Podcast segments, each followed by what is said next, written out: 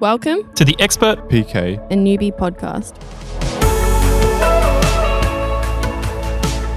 Hello and welcome to another episode of the Expert PK in Newbie podcast, the podcast where each week we take a passage of the Bible, we read it together, we discuss it, and we get three different perspectives from three different people. Uh, as always, I'm Joshua Lee, the PK. I've got with me Lachlan Miller, the expert, and Morgan Carter, the newbie. Hello. How are we? How are you all doing this week? Good. Good. Yeah, just busy, busy time of year.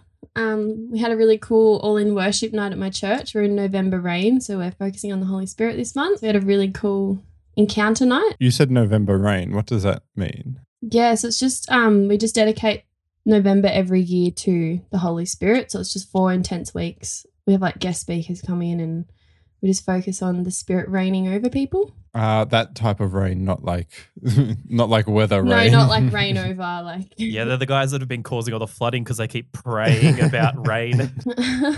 Nice. How are you, Lockie? Um, well, it's been a week of people, which has been lovely. Like I think Em and I have had a different person over every night for dinner this week, Mm. and so just lots and lots of people in this week, which is nice as we head towards Christmas. Uh, all our Christmas decorations are up, Oh wow! and Already. uh, it wasn't even November yet, and Em decided that it was time for us to start getting into the Christmas spirit. Uh, so I must say our place is looking really lovely with all the decorations up. But I was a uh, December first is when they should go up person, and here we are in the middle of November, and we are very much ready for Christmas. yeah, I'm waiting for us to to do the uh, Christmas decor pu- putting up. We just need to get the decor for, first before we can then then put it up. Yeah, we're coming into that sort of end of year Christmas season. Everything seems to get real busy. Everyone wants to sort of square everything wa- away for the year and have their have their different breaks. I've just been busy editing this, and now I'm in post production for the big client work that we have, and so that's a bit a bit scary because there's now a a solid deadline. Mm. But no, that's uh, that's all that's all part of it, and no, it's it's quite exciting to get that far far into it as well. So yeah, we are at the pointy end of of Matthew. This is our second last episode that we are doing on the book of Matthew. Second, second last episode on just read on reading the book. We then have another episode after next week's episode, which is the Q and A episode. So, as I've said last week, and I'll just keep on saying, that's the Q and A episode. So, put in all your questions that you've gathered throughout the entire season of Matthew, because we're going to attempt to answer all those questions in that episode. So that's going to be a dedicated Q and A episode. So, Morgan, what chapters are we looking at today? Today we're reading 26 and 27. Today's passage comes from the Gospel of Matthew, chapters 26 and 27. Hopefully, you have read these chapters in preparation. If not, please pause now and read those chapters. These chapters begin with Jesus predicting his arrest and crucifixion. These events directly play out before us as Jesus shares his final meal with his disciples, is arrested in Gethsemane, and has multiple trials. All of this leads to his conviction, flogging, crucifixion, and death.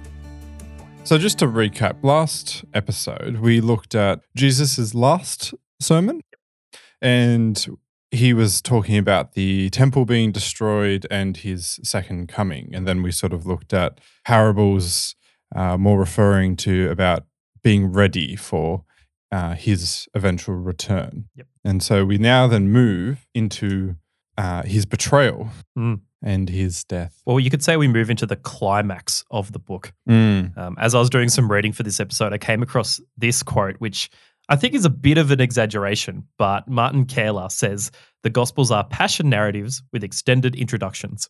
In other words, he's saying the first 25 chapters of Matthew was just the intro, and now we're at the important part. just the intro. It doesn't necessarily feel just the intro. I think there's a bit more important things than just the intro. I agree. And he's not saying the first 25 chapters are not important, just to be clear. Mm. But he is just trying to really elevate what is about to happen in this final section, which we often call the passion narrative, which is the, the story of Easter, the death and resurrection of Jesus. And so I guess that's why the, the movie, The Passion of the Christ, is Mm. called The Passion of the Christ. Exactly.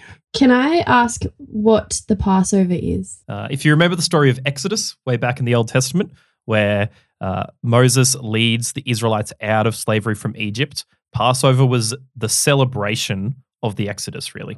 It is the moment where God sends the final plague on Egypt and wipes out all the firstborns across Egypt, except for those who painted their doorposts with the blood of a lamb. And so God passed over those houses. And so that is what they remember that God saved them out of slavery in Egypt. And every year, the Israelite people would celebrate this moment. What is uh, particularly interesting now that we're in the period of Passover in the text is that the Passover lamb is sacrificed every year as part of this moment. And it is sacrificed on the Friday afternoon at the exact time that Jesus is about to be sacrificed. So there is Mm. a quite a bit of symbolism happening that we've now reached the Passover festival and the death of Jesus. I think that's more than just a coincidence. really? Why do you think that, Josh? Mm. And this is another sort of um, predicting of Jesus' death. He's Mm. saying this to his disciples straight after he has just given this sermon. Mm. Going to verse three here, while sort of sticking in this this spot, was the author in the room of the leading priests and elders that were that were meeting? No. No. How did Matthew know that went down? Um, I haven't thought about this question until right now, but my guess is at the at the end of chapter 27, we're going to be introduced to a character called Joseph of Arimathea, and he is actually a member of this council, but Mm. also a follower of Jesus. And so we know that people exist who could have very easily passed on to Matthew exactly what went down while also being predisposed towards Jesus, like being very positive to him. Mm. And so I think he just heard it from an eyewitness and figured out what happened behind closed doors. It would make sense getting it from other sources. It's also interesting that you point out that this is the fourth time Jesus predicts his death, because in a previous episode you asked that. You Ah. asked, How many times does Jesus predict his death? And at the time we had read three. So I answered three. But clearly, here is the fourth and final time Mm. that he will explain to his disciples what is about to happen. And as we read, like the next two chapters takes place over two days. Two days. This is just Thursday and Friday. Mm. And so he's predicting his death right up until the moment that it happens. this is this is now uh, all of what we call Good Friday, Mm. and it's always funny calling it Good Friday because Yep. it never feels like it's good. It's probably important to point out that it's a good Friday because it's good for us, Yes. especially as we read the rest of this chapter and discuss it. It's not particularly good for Jesus, No. but it is good for us because of what his death achieves. So the high priests here have a quite a dilemma in front of them. The dilemma we read about at the beginning of chapter 26 is they are done with Jesus. They want him out of the picture. They want to put him to death because of the things he said. And if you remember last episode, he like slams them like with his seven woes about the leaders of the religious people. And so they're not happy with him at all. But their dilemma is they want to arrest Jesus, but they are scared to do that during the Passover festival because of how popular Jesus is.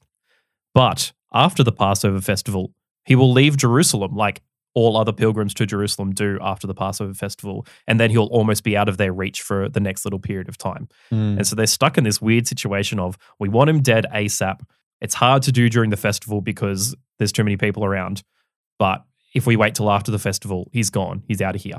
And it's into that situation where Judas actually solves their dilemma because Judas can provide them a way to arrest Jesus secretly and privately because he knows all the movements of Jesus. And so they can arrest him during the festival without a big crowd. And that's sort of sort of like jumping ahead a bit, but Judas agrees to betray betray Jesus. Mm.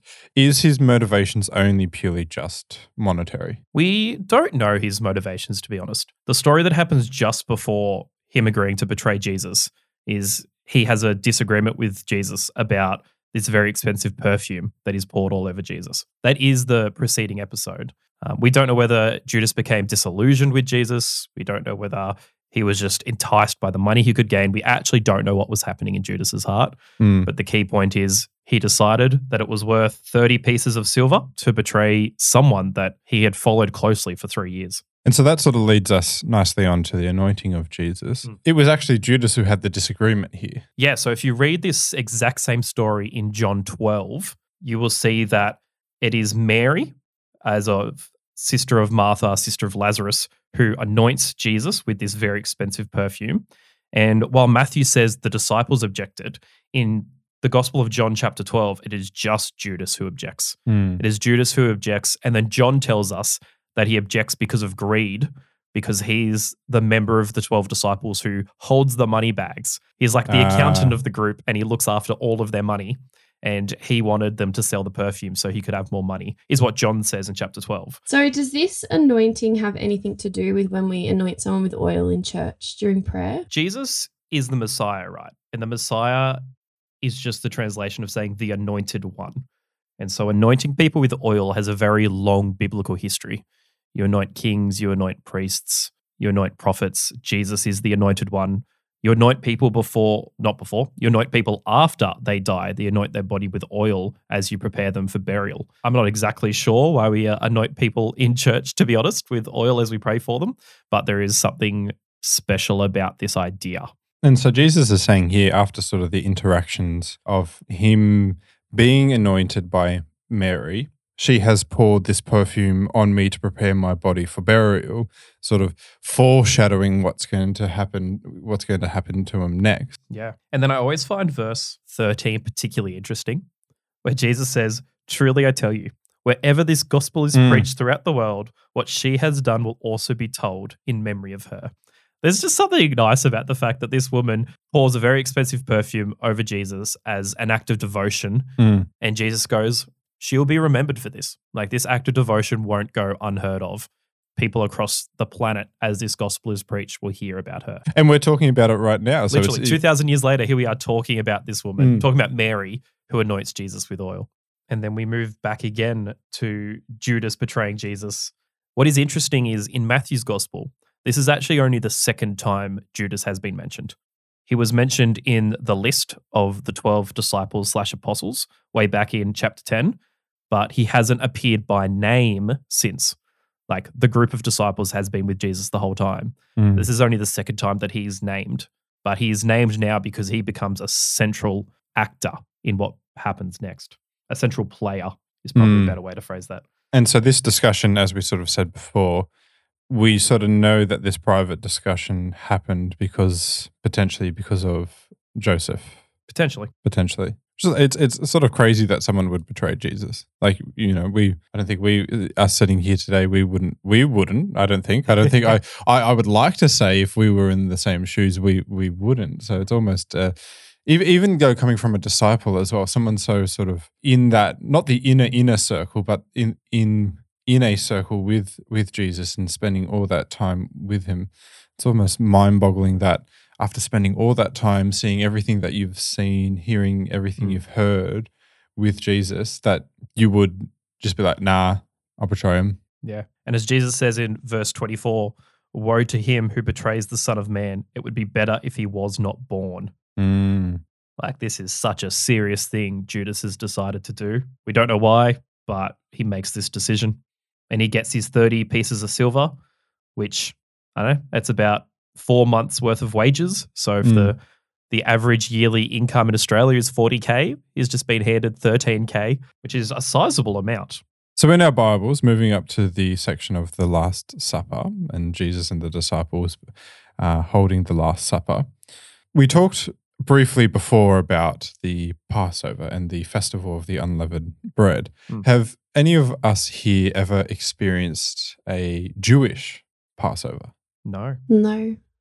Have you? Yes, my church has done a version of the Passover where we will hold a Passover meal, and I've run um, these Passover meals where us as a church we try and sort of have a more authentic Passover where we have where we go through the different elements of the Passover. We look at the um, Exodus stories and we drink from the fourth cup. Except we do is we sort of have that uh, traditional Jewish Passover meal, but we also then link it back to Jesus and how he's sort of changed it for us and how it has become what we have as communion. What's particularly interesting is that Jesus's Last Supper here is probably the night before the official Passover. Ah. And so the official Passover would have happened on Friday night as the lambs were slaughtered in the afternoon. Mm. Whereas Jesus, very explicitly in John's gospel, holds this dinner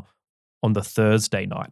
And so I suspect Jesus knew that he wouldn't be around for that final meal on the Friday. And so he actually has Passover effectively the day early, which is probably why there's no mention of lamb in this story. Like eating lamb and talking about the sacrificial lamb is a key component of a Mm. Jewish Passover meal. And yet we don't see any of that in this Last Supper scene because it's the day early. He just takes the unleavened bread portion and the and the cup, and I believe it is the fourth cup that he then refers the which I think is the cup of salvation, if I'm remembering it, because there's the the four different cups, but it's the cup of salvation. I think that he then turns it to himself. This is all where it's sort of all it it it, it all blends and Yeah. where we're transitioning from traditional Jewish tradition to Christian tradition. Yes, because Jesus reappropriates what is a common Jewish tradition Mm, and turns it about himself. yeah. Like this this is where we get communion from. yes. This is the founding of that idea of communion. Paul says in 1 Corinthians, uh, talking about this Last Supper, the Lord Jesus, on the night he was betrayed, took bread, and when he had given thanks, he broke it and said, This is my body, which is for you. Do this in remembrance of me. In the same way, after supper, he took the cup, saying, This cup is the new covenant in my blood. Do this whenever you drink it in remembrance of me. For whenever you eat this bread and drink this cup, you proclaim the Lord's death until he comes.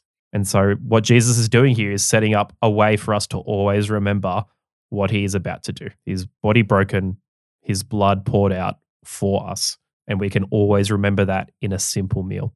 We also have Jesus in the Last Supper talking about that someone is just about to betray him, Yeah. which is always an interesting conversation because I think all the disciples are shocked by this. And it's saying here, one by one, they answer him. Mm. It's not even like they all sort of, like, no, no, no. It's like Simon answered, no, it, I, I would never do that. Peter answers, no, I would. He Going one, like, like how almost awkward Mm. and tense it would have been. Who kind of decided who got to attend this Last Supper? Like, who was there like a guest list? Like, who got to choose? I mean, Jesus obviously chose who would join him for this final meal. And from all appearances, it is just his 12 disciples. It is his close group of friends that he's spent three years doing ministry with. Just kind of seems rough that like he doesn't have his family at his Last Supper. In the Gospel of John, while Jesus is on the cross dying, his mother is there watching him die. Oh, And he says to his disciple John, who writes the Gospel of John, This woman is now your mother. He like hands over responsibility as a son to John to look after her. Mm. And so we Mm. know that she's in Jerusalem at the time. He says here, mark my words, I will not drink wine again. Later on, he spits out wine that someone's given him. Is this sort of like him keeping his word? I think it's more to remind us that when he comes again in glory and power, it's to invite us into eternity, into celebration. So you need to look at what wine is primarily used to represent in scripture. Mm. And wine primarily represents enjoyment or merriment, celebration. And so what he's saying is, I'm not going to drink wine again Mm. until there's a real moment for celebration. Until the day I drink it new with you in my Father's kingdom. So that's when the celebration will happen. Poor, poor Peter. Yeah, he's uh, very confident in himself. Mm, he is. He is. But I think what is important to remember is as Jesus here after the Last Supper predicts Peter's denial, all the other disciples share Peter's confidence in verse 35. And so all of them go into this moment going, We would never betray you. We would never leave you. We would never abandon you. Mm. And uh, while Peter is the, the focal point here, all of them abandon him as soon as he's arrested. Only Peter actually follows him. Mm. So Peter does the best after he's arrested, but then also ultimately denies Jesus three times. And it's like, you know, coming off the back of of Last Supper and saying that you will betray, of obviously everyone's been like, nah, we would we would never, never do that. In that sort of moment, they wouldn't. Mm. But unfortunately, as we come to see, push comes to shove, Peter sort of chooses his own skin. Which is a very human response, Mm, it like is. a very normal, understandable response. Moving on to human responses, we have Jesus praying in the garden. Mm, such an interesting section. In verse 39, he's saying, My at least in my translation, my father, if it is possible, let this cup of suffering be taken away from me. Yet I want your will to be done, not mine. So he's he's he's obviously asking for God's will and not not for his for Jesus' will to to come first, but God's will. But uh, the way I read this is sort of Jesus having this very sort of human moment, almost in sort of ver- in vulnerability, saying, "If this, if my death doesn't have to happen, let it not happen. But if it does, then so be it." And I sort of get that because Jesus refers himself as he is taking he's going to drink from the cup of suffering and take that burden from from us that's my understanding Yeah, absolutely. I think this is where we see a clear distinction between Jesus' two natures. He has his human nature that is terrified at the thought of undergoing a really painful death, but then he also has his God nature that goes, I will do anything to make sure this plan of salvation can happen. Mm, mm, And so while this scene in the garden can be a little bit scary or a little bit confusing, we just see a really relatable moment oh, in yeah. our Savior. you know, it's just like my soul is crushed with grief to the point of death. You always, you just like, your heart pours out for Jesus. You feel so bad because you're like, wow, this man is crying out for for for help here, Mm. and especially then, you know, the disciples are just asleep. They're just not even not even watching over him.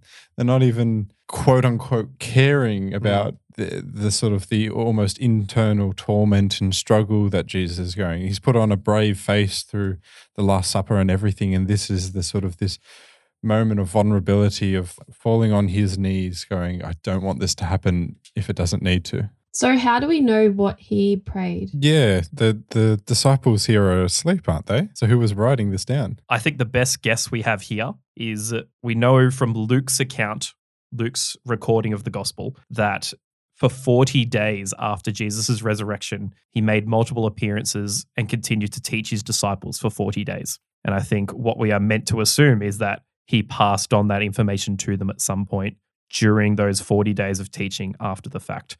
I can imagine Peter, James, and John, after seeing the risen Jesus, go, What what did you pray for? Like what was happening in the garden? That was the last moment we saw you alive, was while you were praying. Like, what what were you praying for? Did God answer your prayer? In fact, in the Gospel of John, we get an even deeper insight into what Jesus prayed. Because in John chapter 17, we see that Jesus literally prays for us. Mm. And I'm not talking about like his disciples. I'm talking about in John 17, he prays for all who will believe in him, for all that will believe the message. And so we see Jesus praying for us in this moment. He prays for himself, he prays for the cup to be taken, but then he prays for his disciples who are going to be scattered, and then he prays for every future disciple. There's so much that happens in this time in the garden. Jesus must have passed on to his disciples at some point. The one other fun fact I want to add to this section before we move on is that Gethsemane means an oil press. And Oh. so they were probably in an olive grove that would have had an oil press on site. So you could actually get the oil out of the olives. And so if you're ever wondering, hey, what's Gethsemane? Why is it called that?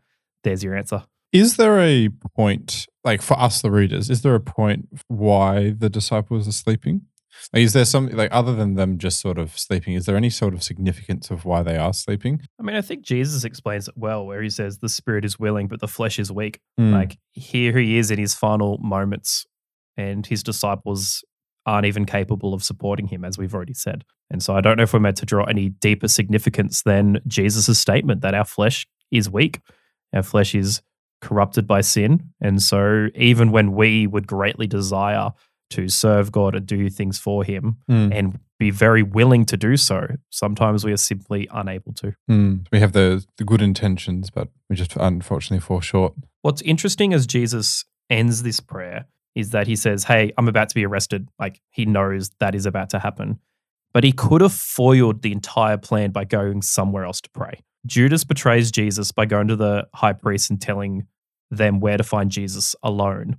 But Jesus could have just gone somewhere else. And yet he walks headfirst into, I don't want to say destiny, that sounds a little too airy fairy, but straight into God's plan.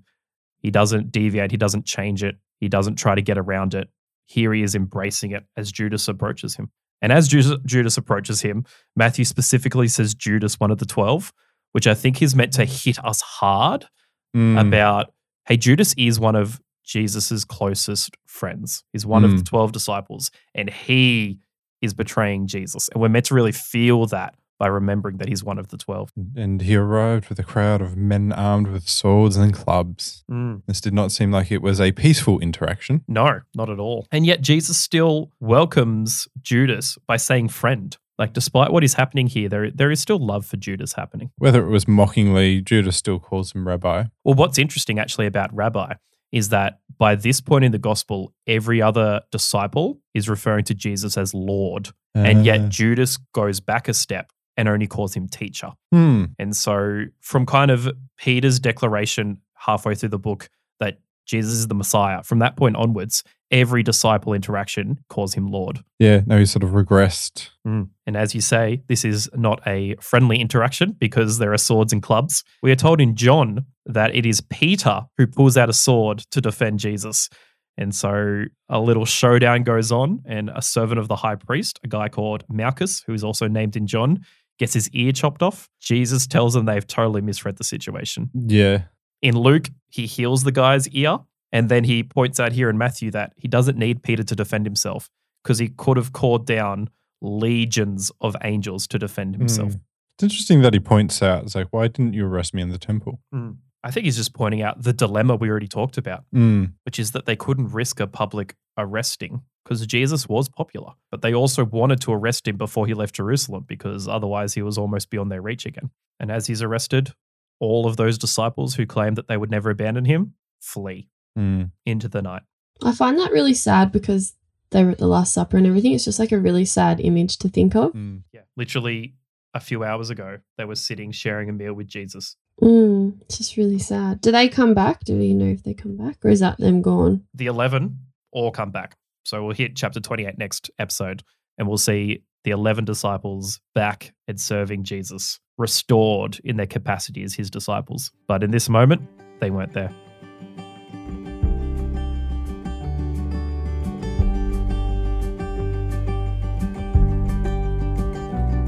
So they're putting him on trial now because, as we've previously said, this is the only now opportunity they can put him on trial. There's now it's sort of now or never. We have to we have to do this to get rid of him. We have to deal with him. The thing is that Jesus has so many trials in these next few chapters, not all of which are recorded in Matthew. Matthew sort of records the two big ones, which is the trial here before the Sanhedrin and then the trial before Pilate. But we know from other gospels that initially he has a trial before the former high priest, Annas, and that seems to be a delaying tactic while Caiaphas here assembles the Sanhedrin. We also know that he has a trial before Herod, which is interesting because Herod always really wanted to meet Jesus and he finally gets to, and Jesus doesn't say a single word to him. Matthew doesn't record that trial in front of Herod, but Jesus just sort of bounces around from authority group to authority group Mm. because ultimately it's only Pilate who can make the decision to put him to death, which is what every sort of trial wants to end at. The trials want to end at Jesus dead, but it's not Mm. until Pilate finally makes that decision that that actually happens. And so this trial here is almost a bit of a sham. And so the religious leaders are trying to find any excuse to put him to death. But even they know that they don't have that authority in a Roman occupied state. Only the Mm. Roman governor has the authority to put someone to death. What is the Sanhedrin that is in your translation that's not in mine? Yeah, your translation potentially uses the word council instead. So the Mhm. Sanhedrin is kind of the supreme court of the Jews. It was centered in Jerusalem. The high priest was a part of it. The scribes are a part of it. They were the people responsible for maintaining order in both civil and religious situations Mm. for the Jewish people, but they were ultimately still accountable to the Roman governor. So they walked this fine line of we are the highest ruling body amongst the Jews, and we need to rule them in a way that is in line with Jewish customs and laws. But we, because we've been occupied, now are also answerable to the Romans, and we don't want to annoy them too much. And is this Pilate, the one that I've been calling Pilate, part of that? No, so Pilate is the Roman governor. Okay. And so this Jewish Sanhedrin is going to make the decision that Jesus is worth putting to death, but they don't have that authority, which is why they then go to Pilate, the Roman governor, and uh, Mhm. sort of try to twist Jesus's words so that Pilate will also agree that he deserves death. And so they start off by just trying to find any witness they can to bring a charge against Jesus, which is not the way a court case is meant to work, right? you don't bring someone in and then just be like, has anyone got anything that we could get on this guy? And you also don't spit and slap. Yeah. So they once they decide that he's guilty, they start dishing out punishment to him immediately, which is not allowed under Jewish law. Like that's not okay. You don't pre-punish someone. But anyway, they eventually find two witnesses who agree that Jesus threatened to destroy the temple. Now, interestingly, in Matthew's gospel, Jesus never says anything quite like this. Now, he has made quite a scene in the temple by flipping tables. He has talked about how the temple will be destroyed, but he has never directly claimed to be the one that will do that. In John's gospel, we find similar claim where Jesus says that he will destroy the temple and raise it up in 3 days, but John comments that he's talking about his own body would be destroyed and raised up in 3 days. Regardless, they get two witnesses that agree that Jesus threatened to destroy the temple and a threat against the temple is a threat against the most precious thing in the worship and religious life of Israel. And so they get quite upset about this.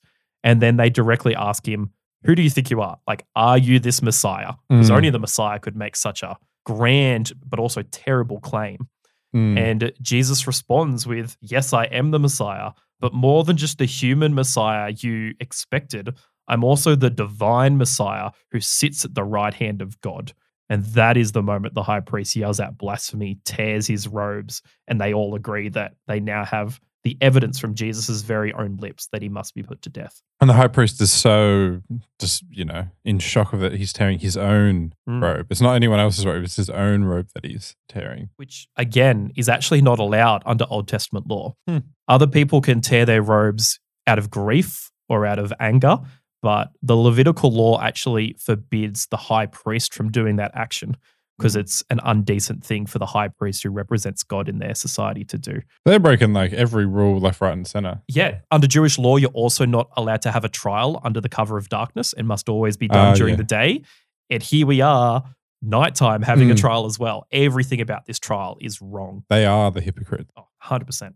Peter was one of the disciples, wasn't he? Yep. So why did he stay around when all the others fled? I think this is a real positive on behalf of Peter. Mm. So Peter actually follows at a distance into the very courtyard of the high priest house to watch all this unfold. All the other disciples have fled. Peter actually comes, but then we see him fail dramatically. And so, in one hand, we have Jesus' bold confession before the highest authorities in all of the land that he is the Messiah. And on the other hand, we have Peter at basically the exact same time, scared of a servant girl Mm. asking if he believes Jesus is the Messiah. I just think it's interesting that it's Peter because, like we said before, Peter just always pops up and he's like the one that stayed around. he's like me again. I mean, he, Peter is the rock. Mm. Is the rock the church will be built on, but it's a pretty shaky rock in these few it, verses. it is. And what's interesting is that that is the last time Peter is mentioned by name in this gospel. He will appear in chapter 28 as the group of disciples, but we don't ever see Peter restored after this moment. We Hmm. read that story in like John 21, but I assume Matthew expects us to already know that Peter is restored in a sense. Like Peter is such a big and famous figure in the early church that even though we don't read about him res- like having a restoration moment with Jesus later on in Matthew's gospel, Matthew assumes we must know that because Peter Hmm. is the leader of the the church at the time. Peter would have been arrested and also potentially put on trial if he was caught. Potentially, yeah. Hmm. I think we also see Matthew's skill as an author in this little section. And what I mean by that is, as we just said, Peter and Jesus are being compared because Peter massively fails while Jesus does a grand proclamation. But then also, Peter and Judas are compared because they both fail. But then Peter has this moment of remorse, whereas Judas sort of fails the test even more dramatically. So when I opened up my Bible to read 27, sometime in the past when I initially got this Bible, which was about a year ago, I have highlighted the three words Judas hangs himself. And I have absolutely no idea why, but the only thing I can think of is I've also highlighted down the bottom, it's a study Bible. It says, rather than face his crushing guilt. Mm. So I'm not sure if it was something I read and I was just so shocked at like the extremity of what had happened. But yeah, I just had that highlighted. I mean, it it is quite shocking because, as far as sort of New Testament stories go, this is probably a quite extreme, shocking story that we don't often see as part of sort of the Gospels. Maybe that more horrific side, a bit more Old Testament or later on in the Bible. But yeah, just a disciple outright killing himself Mm. is is Mm. quite significant, and it's one of one of the twelve here. Yep. realizes what he's done, realizes that he has just condemned the Son of God to death, Mm. throws away his money, wanting to sort of take it all back, realizes he can't, and then takes it to an extreme measure here. Mm. It is very sad. And I think I'm this is a bit of a trigger warning, but I find it interesting the field of blood because if someone hangs himself, it's not like a stabbing with lots of blood. Like, why is it called field of blood? There's kind of two options for why it might be called the field of blood. The first is that it could be where Judas hanged himself. Like they purposely bought the piece of land that he hung himself on.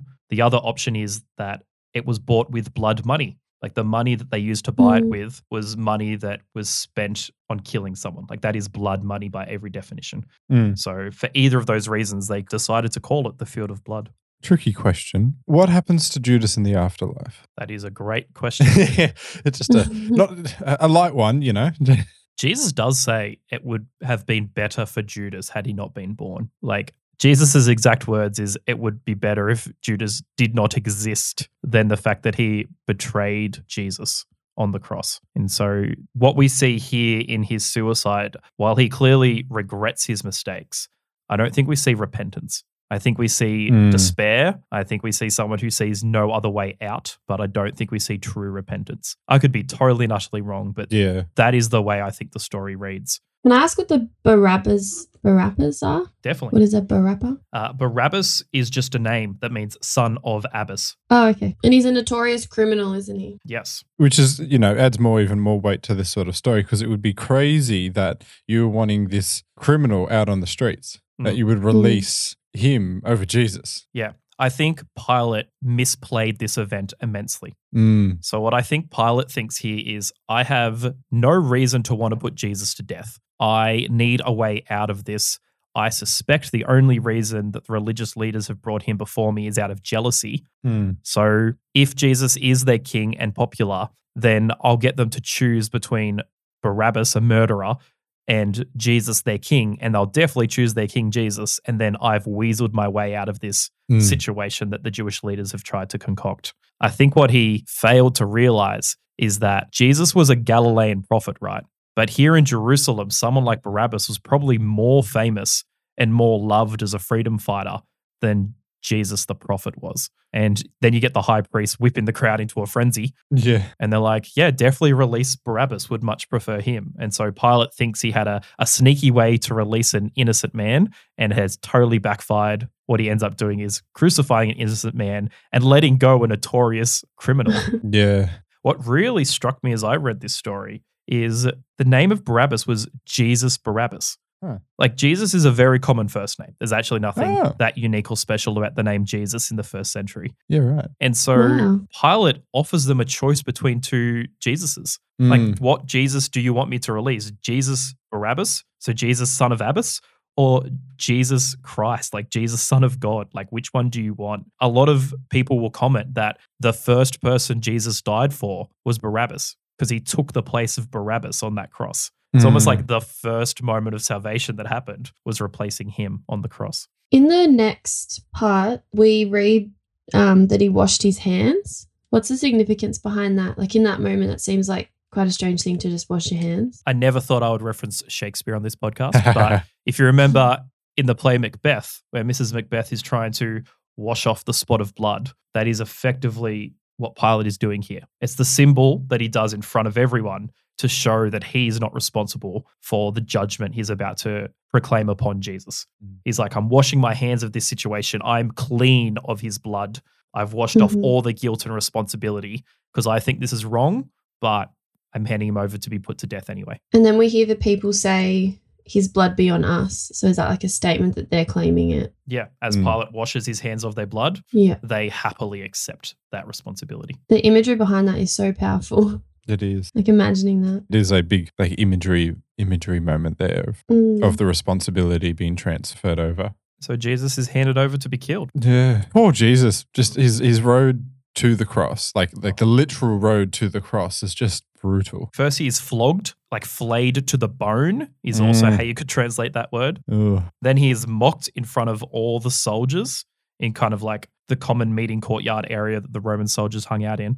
Like he's mocked in front of them and then eventually walks up to the hill where he's going to be crucified while carrying his cross. They're mocking him, saying, Hail, King of the Jews. You know, they're mocking him, but on the same breath, it's, well, he is the King of the Mm. Jews. It's the irony. I kind of wonder what he would have been like. Like, would he have been howling tears or would he have just trying to be like strong and not like ignoring what everyone was saying and doing to him or like how he would have been? I think we get the impression that Jesus is silent throughout most of this. Now, that doesn't Mm. mean that's right, but in all the trial scenes, we see that Jesus says very, very few words. He stays Mm. very quiet. And most people think that this is a fulfillment of Isaiah 53 7, where it talks about how the Messiah, the lamb, is silent before the slaughter. Like Mm. before being slaughtered, the lamb is silent. That's the case in the trial scenes. It doesn't mean Jesus didn't have human emotional reactions to then the torture that takes place. But that's at least what I've always pictured is Jesus just silently enduring all of this. When we talk about, like, you know, the crosses that we carry, Jesus is here literally carrying Mm. a cross. Mm. we sort of get that saying from this, but the the metaphor also is that Jesus is carrying the sins for us Mm. in these final final moments. Jesus is carrying all of our burdens here. And physically, he can't do it. And so Mm. he's just been whipped to the bone. And they need to rope in this guy, Simon of Cyrene, to carry the cross the rest of the way. Would there have been anyone, like anyone at all, that would have been like, no, don't do this, you don't need to do this? Or was everyone kind of like on board with he was doing it anyway? Like his mum, for example, like would anyone have tried to stop him? I mean, lots of people probably didn't want him to go to death or be crucified. But once the Romans made their decision that he was going to be crucified, he would have been led by a garrison up to the place where he's being crucified. There was no chance to stop it. And public executions were also quite a event Mm. that the sort of general public would attend and and and see. So not only do you Mm. have the guards, you know, willing to stop anyone trying to stop it, but you also have a crowd gathering to witness this quote unquote event. The person who initiates a public execution is making a statement. They want everyone around to be like, don't do what this guy did. Yeah. And so the Romans very much wanted that attitude of don't claim to be a king because we are the only authority here. And the Jews really wanted Jesus dead because this guy claimed to be the Messiah and we think that's wrong and untrue. And he claimed equality with God. And so all these supporters of this public execution are sitting around watching it happen. I guess I'm just like a little bit confused because people say Jesus chose to die for your sins, but they've told him he's like charged with this and he has to do it. So the choice part of it, I don't understand.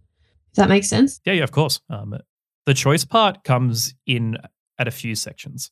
We looked at beginning of 26 where Jesus could have very easily stopped Judas from betraying him. He could have announced in front of all his disciples, "Hey, Judas is the betrayer," and his disciples would have held the man to the ground and beat him to death. We also know that Jesus claims he can call down legions of angels to free him. And so while Jesus has been told that you are now being put to death and executed and you must now walk up this hill with your cross, we still believe in a Jesus who at literally any point could have gotten out of that situation. So while so he still chose it. Yeah. yeah, while earthly it feels hopeless, we know that Jesus could at any point have stopped this entire event. Mm. And then when we get to the death of Jesus, we read that he gave up his spirit. Most people, when it comes to crucifixion, actually took days to die, whereas Jesus was on Mm. the cross for mere hours and then gave up his spirit. Like he he surrendered the will to live and died, whereas most people would take die, days via crucifixion to die. Yeah, because I guess just how like Judas hung himself so quickly, it's just like Jesus put himself through a lot. So it's like just the choice of it to then be told like you will be crucified. What I find interesting is when I hear a lot of sermons about the crucifixion of Jesus, we spent a lot of time on these harrowing, gross details of exactly how painful and awful it was, which is is true. Like everything about that is true. This was such an awful situation. But none of the gospel writers spend a huge amount of time talking about that element. They just sort of go through the flow of the story and the significance of the story, but they don't spend time really dwelling on the really horrible aspects of it, which I just find interesting given that's often the focus of a lot of sermons on this topic. I think it's really to emphasize what our Savior is going through and what He's doing for us. Because I think we could easily just give a sermon of like, he was led to the cross, died on the cross, and he died for our sins. But to really hit it home for people, we explain that he went through all this torment and all this suffering. So you must believe that he, you know, um, is our savior or, or, or something along that line. Maybe we do it to add that that sort of extra weight to it, or we just like the the dramatic scene that this all plays and the the the narrative in it all. And given how common crucifixion was in first century first century Israel, they probably didn't actually need to go into the details because everyone could immediately recall to mind exactly what is going on. It's a very sad and somber It is. Episode, yeah, episode. like very very much so. in my um bible something else i had highlighted was um at the end of verse 50 where it says yielded up his spirit Mm. um i had- had that highlighted and i had down the bottom highlighted too even in death that he maintains authority over his own destiny Yeah, i which think is that's literally really powerful what we just chatted about. Hey, Mm. Like, yeah at it's every cool. moment along this, Jesus was in control, as awful as Yeah. it was. And did people kind of stay around the whole entirety of him dying the hours or did people did he do it and then they all left and came back or did people just kind of wait there We get the impression from the Gospels that people just hung around until he died. I'm sure there was a bit of coming and going amongst a bunch of people, but they Mm. watched it happen. What do we think about Jesus' line here?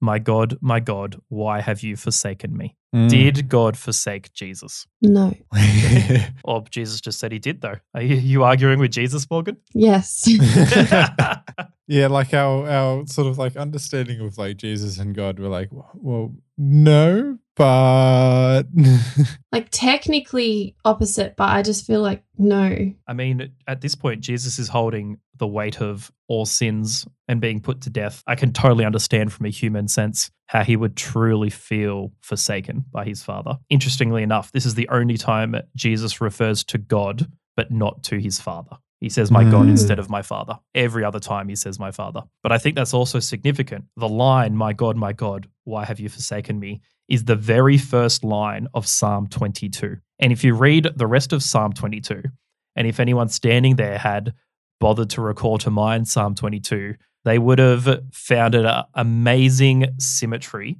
between what happens in Psalm 22 and what is happening directly in front of them. So, for instance, verse 7 and 8 talks about everyone mocks me. They sneer, they shake their head, saying, Is this the one who relies on the Lord? Like, this is what we're reading about right now in Matthew. And verses 7 and 8 of Psalm 22 talks about that. In verse 14 of Psalm 22, it says, My life is poured out like water. Here we are watching someone die. Verse 15 of Psalm 22 says, My tongue sticks to the roof of my mouth. I am thirsty, which is why they keep trying to offer Jesus drinks here. Verse 16 of Psalm 22 says, They pierce my hands and my feet, which is exactly what happens in crucifixion. And so Psalm 22 was Hmm. written years and years and years before this moment. And yet it perfectly predicts what is happening here in the crucifixion. Verse Hmm. 17 of Psalm 22 says, I can count all my bones, which we don't read about in Matthew's gospel, but in John's gospel, they come along and break the legs of everyone all, all the crosses so that they'll die faster, except they don't break the legs of Jesus because he's already dead. And then, probably more interestingly, is verse 18 of Psalm 22 says, They divide my garments among themselves and throw dice for my clothing, which we read about right here in Mm. Matthew. And so, had anyone paid attention to Jesus's saying, My God, my God, why have you forsaken me? They would have found that basically this entire event was perfectly predicted hundreds of years before. I really like the imagery from um, 51 on about the temple was torn in two and the earth shook. Mm. And there's a song that we have been using in November Rain, All Hail King Jesus. And it's the lyrics of that song are literally going through the story of this exact kind of verse and area. Um, and I just think it's really like, that would be really scary. Uh, it, thinking it would be dark, like the ground shaking, the rocks are breaking. It would be really scary. And in the song, they um, reference it as the veil was torn. the the veil being torn. If I could have a, a crack at what, what that means before I'm sure you explain what, what what that means. So in the temples, there was an inner sanctum that literally almost no one could enter, and there was a veil that was put there. So the veil being because it's not literally is it literally being torn? Yeah, I think so. literally so it literally being torn like symbolically that being jesus' death tears the veil and allows us to enter in that inner sanctum Mm. to to God. There's no sort of only specialty people can go into that inner sanctum. Everyone is welcome Mm. to God. If I'm getting that correct. Yeah, you're absolutely correct. Yeah, in the Yes. temple was the most holy place. The high priest could only enter it once a year, Mm. and the most holy place was separated from the rest of the temple by this huge, huge curtain. We're talking like a woven fabric of 72 twisted plates of 24 threads each that was 60 feet high and 30 feet wide. This Mm. thing was massive and impressive and heavy, and God was thought to dwell directly within it. And Jesus' death that ripped it from top to bottom. So that's not Mm. man ripping it, because No. man would rip it from bottom to top. Mm. Is uh, everyone can now have access to God. There is no most holy place. The barrier has been removed. And this is one of the consequences of Jesus dying. Mm. Like as he dies, firstly, darkness comes over all the land. And then there's this great earthquake. And then there's the curtain being torn into, and then there's resurrected saints. And so we should probably cover all of those before we move on. Uh, firstly, the darkness. Thallus was uh, ancient historian who lived in about AD 50, and he talks about an eclipse coinciding with the death of Jesus. The thing is, if you look at calendars of eclipses, so you, we could perfectly predict whenever there's going to be an eclipse because we know the rotation of the earth and the moon. There can't be an eclipse at the time of Passover. It is scientifically impossible. Mm. So rather than being an eclipse, this was probably a supernatural act which showed God's displeasure with this event. We see a similar thing in Amos chapter 8 of God sending darkness on the land to show his displeasure. And so I just find it so interesting that other sources record this darkness, this unexpected darkness coming across the land. And then there's this great earthquake, which potentially is what tore the curtain on a physical, practical level. It's also what broke open all these tombs and also eventually led to what is the weirdest verse in the New Testament yes. these resurrected saints who rise out of the grave. I forgot about that part and then sort of reading it this morning going, oh, so they left the cemetery after Jesus' resurrection. Yeah, that's important. And so it wasn't until Jesus rose from the dead that they left their tombs. Mm. So the earthquake is clearly what opened the tombs, whether they were resurrected immediately and sat in the tombs for three more days, or whether they also then just resurrected and left when Jesus did, is up for Mm. debate. But they didn't leave their tombs until after Jesus resurrected. and sort of saying, as a result of Jesus' resurrection, not his death, they were resurrected. And as for who they are, we honestly don't know. We don't know whether they were recently deceased disciples who now have a chance to follow Jesus and start the early church. We don't know whether they're well known Old Testament figures who go around and preach the gospel for a bit and then ascend up to heaven later. Like, who knows? Like, there's Mm. so much uncertainty about this section. But what we do know is that the death and resurrection of Jesus was an immensely powerful event and caused a lot. There's sort of been so many emotions. Like there would have been shock from them coming back, excitement Yeah. that they've risen, like, but then also just like so much going on. Oh, yeah. And then in the middle of all this drama unfolding with all the Jewish people hurling insults at Jesus, we again get a Gentile declare the truth, which is such a interesting way to end the story and our episode on the death of Jesus. Is a Mm. Gentile stands up and says, "Surely he was the son of God." Mm. The Jewish Messiah again authenticated by a Gentile source.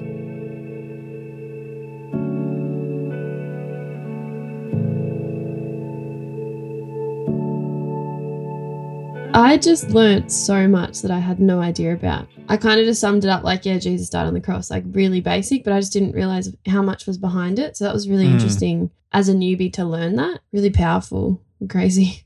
for me, the thing that I've never thought a lot about, except it just kept coming up over and over again as we recorded our Mm. episode just then, is how in control Jesus was. Like, I've never super thought about it until this episode. Is that at any point, Jesus could have called this whole thing off. He willingly gave up his spirit, he willingly went to the cross, he willingly got arrested. He could have literally prayed at any other point except the location where Judas knew he was. And yet, just the willingness of Jesus to go through all of this even though we know he had reservations because he prayed that prayer, but he was prepared to go through with all of it for our sake. And that's that's amazing. I think my takeaway is just how scummy the, the religious leaders were, of how sort of really, so it just sort of reinforced how many rules and everything that they were breaking in order to to get to him, and the lengths that everyone went to. Yeah, it's just um, I think yeah, my takeaway is there's just this deep sadness about it about it all that people were willing to betray and and